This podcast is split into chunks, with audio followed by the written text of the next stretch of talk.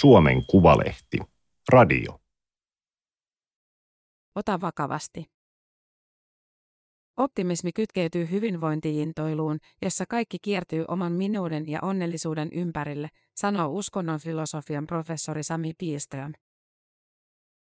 Teksti Tommi Melender. Teksti on julkaistu Suomen Kuvalehden numerossa 1 kautta 2023. Ääniversion lukijana toimii Aimaterin koneääni Ilona.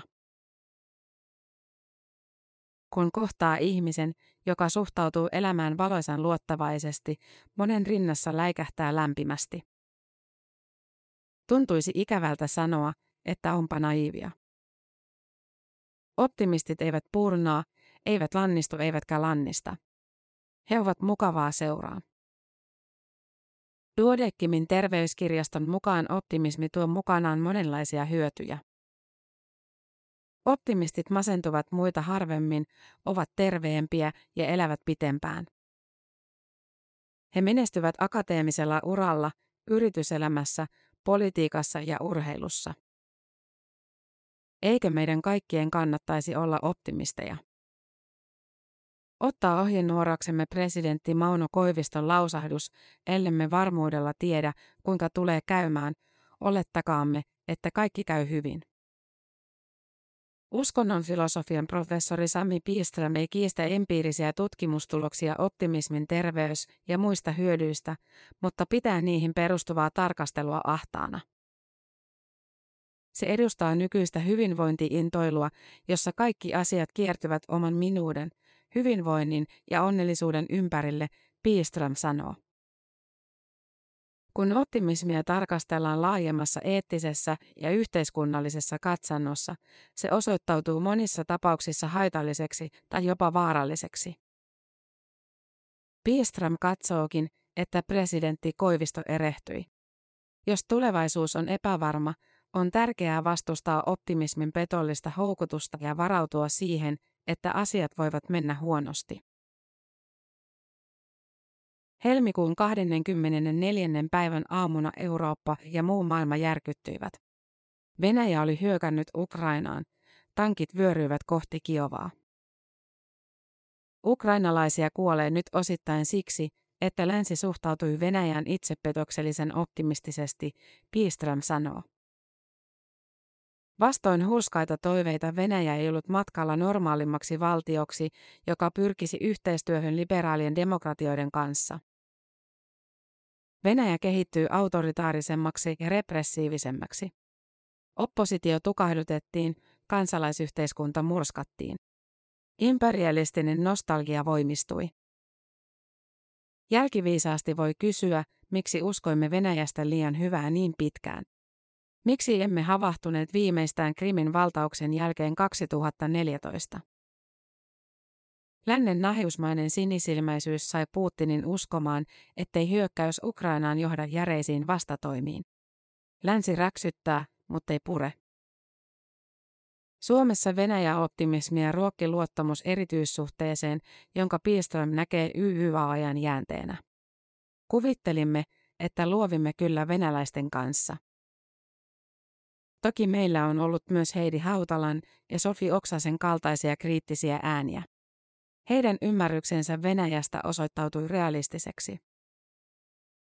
Vaikka ruusuiset kuvitelmat Venäjästä ovat karisseet meillä ja muualla, sudenkuoppia on edelleen.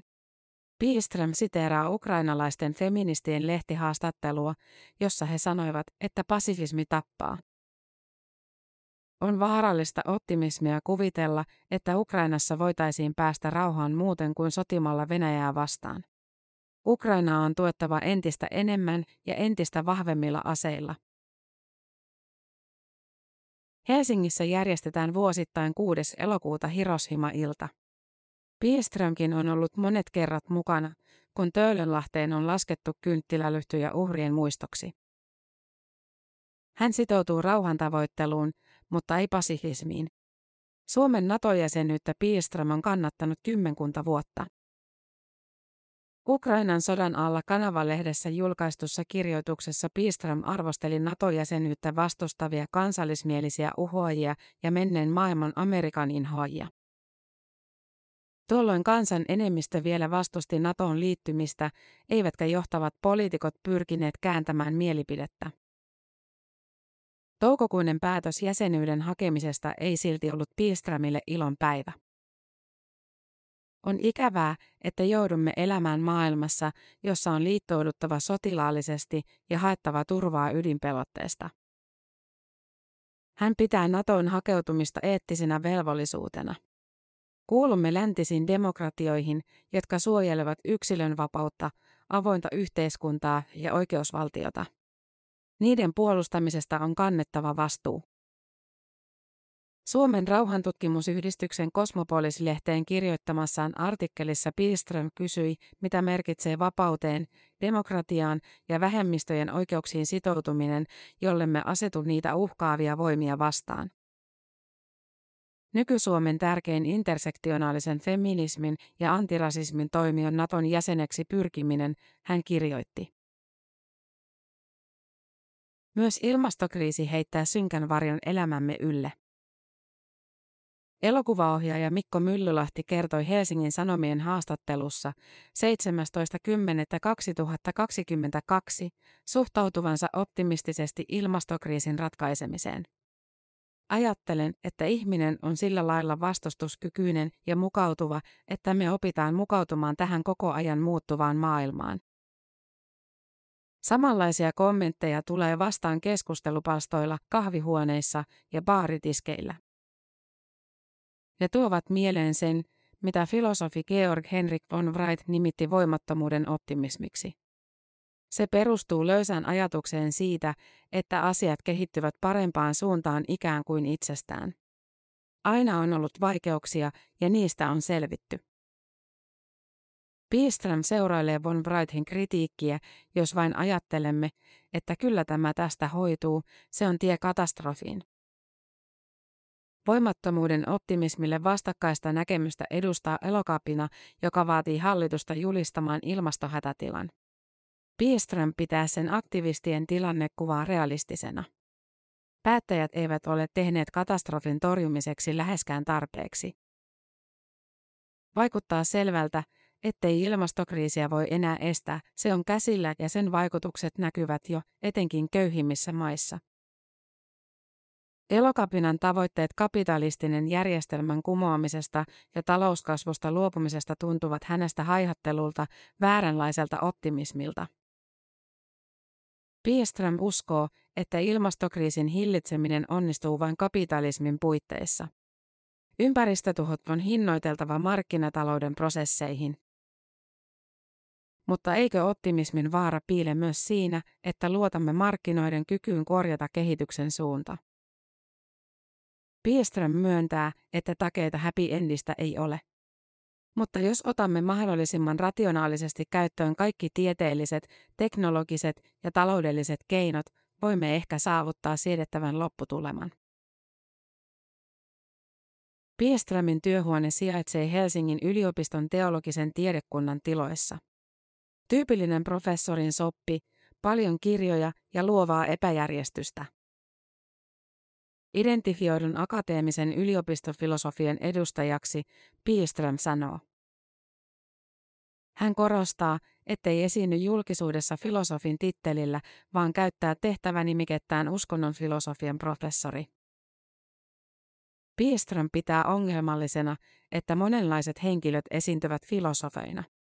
Jos kirjakaupoista vielä löytyy filosofiahyllyjä, ne sisältävät elämäntaito- ja itseapukirjallisuutta, positiivisuushumpuukia.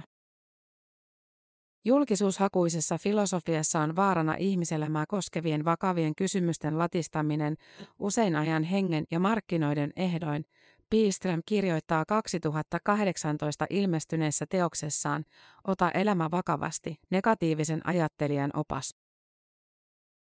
Toisin kuin nimestä voisi päätellä, kirja ei opeta elämänhallintaa. Nimi oli pieni vitsi, varmaankin koko kirjan ainoa. Piestram sanoo, että voisi yhtä hyvin puhua vakavasta ajattelusta kuin negatiivisesta ajattelusta. Negatiiviseen keskittyminen ei tarkoita synkistelyä. Se, mikä minua häiritsee seitsemän askelta onneen tyyppisessä elämäntaitoajattelussa, on älyllinen epärehellisyys. Maton alle lakaistaan ikäviä ja vakavia asioita. Kärsimys, syyllisyys, pahuus, kuolevaisuus. Emme voi ymmärtää elämää tarkastelematta kuolemaa ja kuolevaisuutta. Emme voi ymmärtää vapautta tutkimatta kärsimystä ja syyllisyyttä. Emme voi ymmärtää hyvyyttä luotaamatta pahaa ja pahuutta.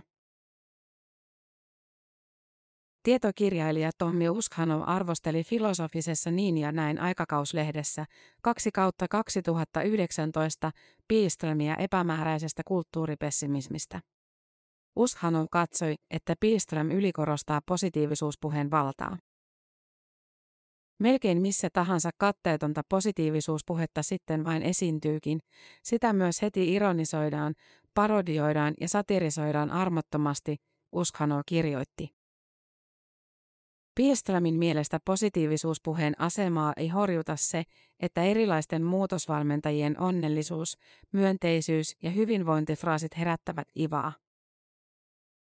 Tekopirteää pöhinähenkeä lietsovat myös erilaiset johtajat ja asiantuntijat, jopa professorit. Se valuu mössönä läpi yhteiskunnan. Positiivisen filosofian vertauskuvana voi pitää jääkiekkoottelua, jossa luovuus syöttää muutoksen lapaan, kuten kolumnisti Jyrki Lehtola on piikitellyt. Negatiivisen filosofian metaforaksi Piström nostaa holokaustin. Ota elämä vakavasti kirjassa hän kirjoittaa, kuinka juutalaisten kansanmurha muutti moraalista ajattelua poikkeuksellisella tavalla. Holokaustin uhrien kauhunhuuto vaatii meitä vastuuseen kärsimyksestä aina ja kaikkialla. Tuon huudon filosofinen merkitys on aivan toisessa käsitteellisessä ja moraalisessa ulottuvuudessa kuin kukoistussyötteiden tai empatiavoimaantumisen, Piström kirjoittaa. Hän ei tunnustaudu kulttuuripessimistiksi, jos sillä tarkoitetaan ihmistä, joka haikailee kuvitteellisen menneisyyden onnelaan. Sen sijaan von Wrightin edustaman kulttuuripessimismin Piström tuntee läheiseksi. Von Wright nosti esiin teknistaloudellisen kehityksen varjopuolia, jotka ovat ilmastokriisin edetessä vain korostuneet. Hän muistutti, että intellektuellin tärkeimpiä tehtäviä on väärien mytologioiden kritiikki. Erityisesti von Wright kritisoi edistyksen myytiksi nimeämäänsä kuvitelmaa siitä, että kaikki muuttuu vääjäämättä paremmaksi. Tähän kritiikkiin on luontevaa yhtyä. Optimismin kritiikki ei ole pessimismin puolelle asettumista, Piestram korostaa. Niiden välissä kulkee meliorismiksi kutsuttu keskitie. Melioristi ei usko, että asiat menevät automaattisesti parhain päin, mutta ei myöskään, että kaikki on tuomittu tuhoon. Emme tiedä, miten käy, mutta voimme tehdä parhaamme, että kävisi mahdollisimman hyvin. Jotta voisimme pitää mielekkäänä paremman maailman tavoittelua, pyrkimyksiämme on ohjattava toivo paremmasta. Se käy yksin meliorismin kanssa. Tämä oli Suomen Kuvalehden juttu, ota vakavasti. Ääniversion lukijana toimi Aimaterin koneääni Ilona. Tilaa Suomen Kuvalehti osoitteesta suomenkuvalehti.fi kautta tilaa.